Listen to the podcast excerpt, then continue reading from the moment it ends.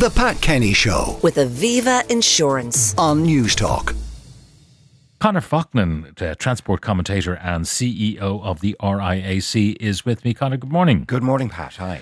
Now, we've had a very uh, difficult August in terms of road safety. The number of road deaths has Yeah. soared uh, to 127 so far uh, this year. Yeah. And the idea more points, uh, more enforcement. What say you? Well, the alarm bell has been ringing for a while. I mean, August was absolutely shocking, but the alarm bell has been ringing for a while in terms of the drift in road safety statistics. Um, so it, it's suddenly getting everybody's attention.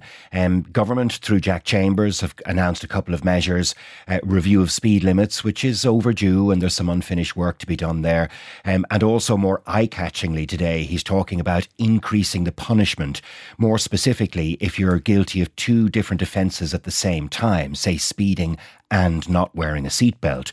At the moment, the legal convention is that the more serious sanction is the one that applies. Uh, he's proposing that both sanctions would apply. Um, is that In good? theory, you could be off the road In theory, you could be off just from, be- from one incident. you could be stopped once by a Garda, and that Garda could, you know, ascertain enough points that cumulatively could put you straight off the road. Is that a good thing or a bad thing? Do you know, in terms of natural justice, I'm not convinced it's a good thing. But in terms of a policy initiative, more importantly, it's not the solution. It's not the solution. Every time we have a peak in road safety and it gets public attention, the minister of the day thinks up a new law. Um, and, you know, because that's something you can announce. It looks like you're doing something about it. But in reality, we've got a good set of laws. We need to enforce the ones we've got. A lot of people have made the point about the drop in visible policing. And, you know, it's low tech, it's an old solution, but we know it works and we know we're falling down on it. Yeah, I've s- observed what one of my texters said there, where you're in, say, uh, an 80 kilometre uh, speed zone. And there's a Garda car there, and the Garda probably is just mooching around waiting for a call to action. Yes. And they might be on the inside lane doing 60. Everybody does 60, even though they could overtake the Garda car quite within the law. Yeah. But there's kind of that, uh, oh, there's a guard, I better slow down. Yeah, well, inevitably, inevitably. And you could say that that's motorists showing that they're irresponsible because they would behave badly if it wasn't for the guard. But you know, you're dealing with normal human beings. Um, and clearly, if you want laws to be taken seriously, there has to be the prospect of enforcement and people have to believe that it's there. To some extent, we're relying on technology, which can be great. You know, the speed cameras have a, you can make a very good case for how well they work as a tool. Um, and cameras might um, enhance enforcement generally, but they are not a substitute for the You see, physical presence th- of th- there guards. the thing people complain about Big Brother watching you. You've got CCTV everywhere in London, for example. You can't go down a road without being uh, observed in in some way. But you don't need to have that kind of blanket as long as there's the, the fear that you might be seen. In other words, when you see a stretch of the road where they show a speed camera sign, Yes. everybody behaves, even though they're, they they pass through that stretch of road. There's no speed camera; it's moved on. The van's moved on, or whatever. There's no fixed camera, but the fact that you think you can be caught slows you down. It's quite So- a good system in that regard, yeah. And you, you get a lot of bang for your buck in terms of the cameras you can physically deploy. And you also, it, imperfectly, but in theory at least, they pick their sections based on collision data. So there's a hard metric there, choosing where the camera zones are. And that's all good stuff. I mean, a lot of people hate the GATSO cameras, but to be fair, on a road safety analysis, they're actually a very useful tool. A more useful tool, I'd say again, than yet another new law. Uh, enforce the laws we've got. Uh, I regularly drive up and down to Cork City from East Cork, says a texter. I stick to the speed limits. I'm usually the slowest car on the road. Now, that's a, a common experience. And, and this is where Jack Chambers, you, you know, when they say adjust the speed limits to what's appropriate and what's safe, often it should mean adjusting the speed limit upwards. Yeah. But in fact, when you get Eamon Ryan saying every one kilometre drop in the speed limit will, redu- you know, reduces the road deaths by X, Yeah. which is just not sensible. Well, it's rather torturing the data a little bit as well. Um, and you could just, in an absolutist sense, say cut all speeds, cut all speeds. But in fact, that's not a good way to do it. You need a system that's designed properly and sympathetically so that the engineering is there and the road cues are there. One thing you can't have for motorists is the rule changing when you go from one county to another. Another county. And the other thing that's unhelpful is when people bring in other conversations when we're trying to talk about road safety. So you'll have people who want to reduce speeds for climate reasons, for example, and you know have the climate conversation in its place. It's not actually a road safety intervention. We do need to get speed limits right, and there are improvements needed mm. on road infrastructure across the piece. Um, and, and good that governments say they're doing that now. Um, but as I say, not not that strategic an intervention. Um, another one, drug and mm. phone usage is a huge issue with drivers, badly maintained roads as well, and bad planning. But taking each of those in turn, drug usage, I'm not sure what the stats are now, drugs versus alcohol. Well, well, alcohol is definitely still there. Um, it, it's present in 40% of driver fatalities, nearly. Now, the research there does caveat that and say just because alcohol is present does not necessarily mean that it caused the accident.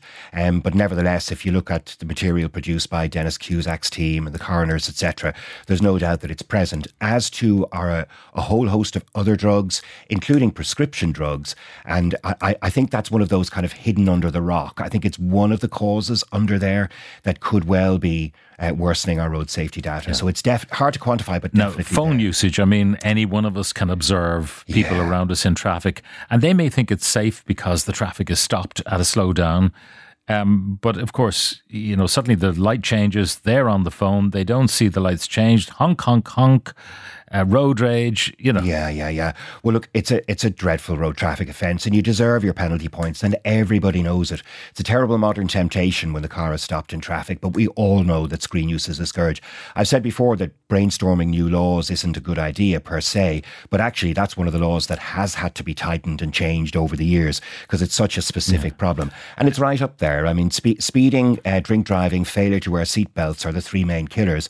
Phone use is probably uh, it's more hidden the, but nevertheless, and uh, it has certainly caused deaths. Uh, there was a prosecution in Britain, I remember, so there's no doubt that it, it is present as a factor. Uh, about time rural road speed limits were reviewed, uh, some with 80 and 100 kilometres per hour, very narrow, uh, some even tough enough for two cars to pass each other. Uh, police where the accidents happen. At the moment, you've got speed vans nabbing people for doing 125 and 120 zone. It's purely revenue collecting. Yeah, well, it isn't purely revenue collecting, and I can say that for no, fact. but I mean, 125 and 120 is kind of marginal. And it's what you might call a, a, a white spot as opposed to a black spot. Yeah. It's not truly the risk area. If you're allowed to do 120, you're on a motorway. Which yeah. is, as you've pointed out many times, is the safest. Statistically very now, safe. If yeah. you're doing 160 on the motorway, you're driving dangerously. Yes. You're putting other people in peril. 125, very easy to creep up in the same way as you can creep down. Yeah. You're doing 120, you think, and then you look down, oh, I'm only doing 110, yeah. that's fine. Oh, you look down, I'm doing 125, and you slow down. But you know, yeah. but to nab people for 125 it, would seem to be it, unfair. It's a marginal offence at best, and in fairness, that there's not much of that happening. I mean, on those Gatso vans where they're deployed, a very small, I think it's only about two percent of their time is deployed on motorways because there can't be no enforcement. Most people would accept that, but thereafter they're prioritised based on where the collision record says the danger spots are. So the deployment of the Gatso vans actually, I think, reasonably answers that criticism. They do try and do it properly. Another observation, Pat, we have a lot of road in Ireland per capita. We've, I think it's 90,000 kilometres of secondary road, which, are, you know, makes us, that that's more per capita than almost anywhere else in Europe. So we're not going to be able to fix every spot or have a guard at every corner. Um, but nevertheless, there are lots and lots of areas where road engineering is a big part of the solution. Now, another one. Why are people on scooters not wearing high vis clothes? This should be the law. Mm. And we know that uh, you know there there's a cohort of people who say I shouldn't have to wear special clothing to wear to ride my yeah. bicycle or ride my e-bike or my e-scooter, and then common sense is saying, look, sunshine, you can be as bulgy as you like about yeah. your rights, but if you if you end up uh, you know in the morgue because someone didn't see you because there's no light in your scooter and you're not wearing high vis, you can you, you can give out all you like yeah. from well, the I mean, morgue. morally, I think that's the the wrong hill to die on. Pardon the pun. Uh, you know, you have a right to wear dark clothing. If you choose to wear dark clothing on a quiet country road at night, you're obviously not behaving sensibly. High vis is a great idea for cyclists and e-scooters alike, and no distinction between the two, in my view. Um, helmets are a good idea as well, but making those things compulsory is actually a bad idea. It's a bit counterintuitive, but you know, when you make things compulsory, you tend to reduce usage. A compulsory helmet law for cyclists. There is a compulsory. You must have uh, an audible warning on your bike. How many Yeah. bikes have bells these days? You've got to have a front and rear light on your bike. That's the law. Yeah, and Uh, some of do- them are virtually invisible. So de- definitely a fair criticism, but you can do those things without direct inconvenience. Having to carry a helmet, the, the studies show uh, the practical effect of that law, no matter what your intention, is to reduce the numbers of people cycling. So it's a, it got you know it, it's not a very effective policy that does have uh, side effects and unintended consequences. Much well well intentioned road safety laws like that, you know, when something is brainstormed up as an idea. Often it turns out to be a good soundbite, but a bad law. So we have to be careful about that as well. More comments. They even speed in car parks here in Ennis. Uh, some of them won't let people reverse out of their space. They simply don't care. Another one suggests all transition students should do a road safety course and teach young people the danger and the carnage that reckless driving can cause. Uh, good morning. Speed doesn't kill. Lack of ability and distraction causes accidents. A very worrying trend in young drivers is driving with the seat tilted back so far it's nearly touching the back seat.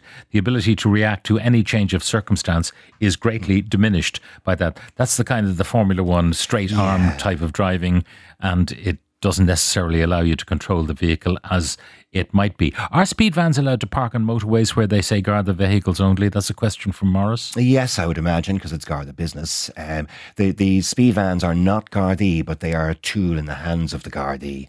Um, I don't see any reason why not. I think yes. Uh, John uh, just came back from a morning walk. Part of it, uh, a couple of hundred meters of the old N7. Three cars passed me on that little stretch, drivers' heads down, looking at their phones. It's absolutely uh, terrifying.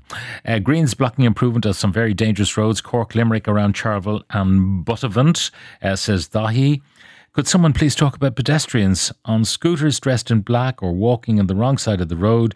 It should be compulsory for pedestrians to be lit up. We live in North County Dublin, a rural area, no street lighting. It's crazy what's going on because those pedestrians are invisible to drivers. Yeah, well, look, I think compulsory is rarely the answer. Is rarely the answer, um, and you know, a law on it is, is not going to get to the heart of the problem.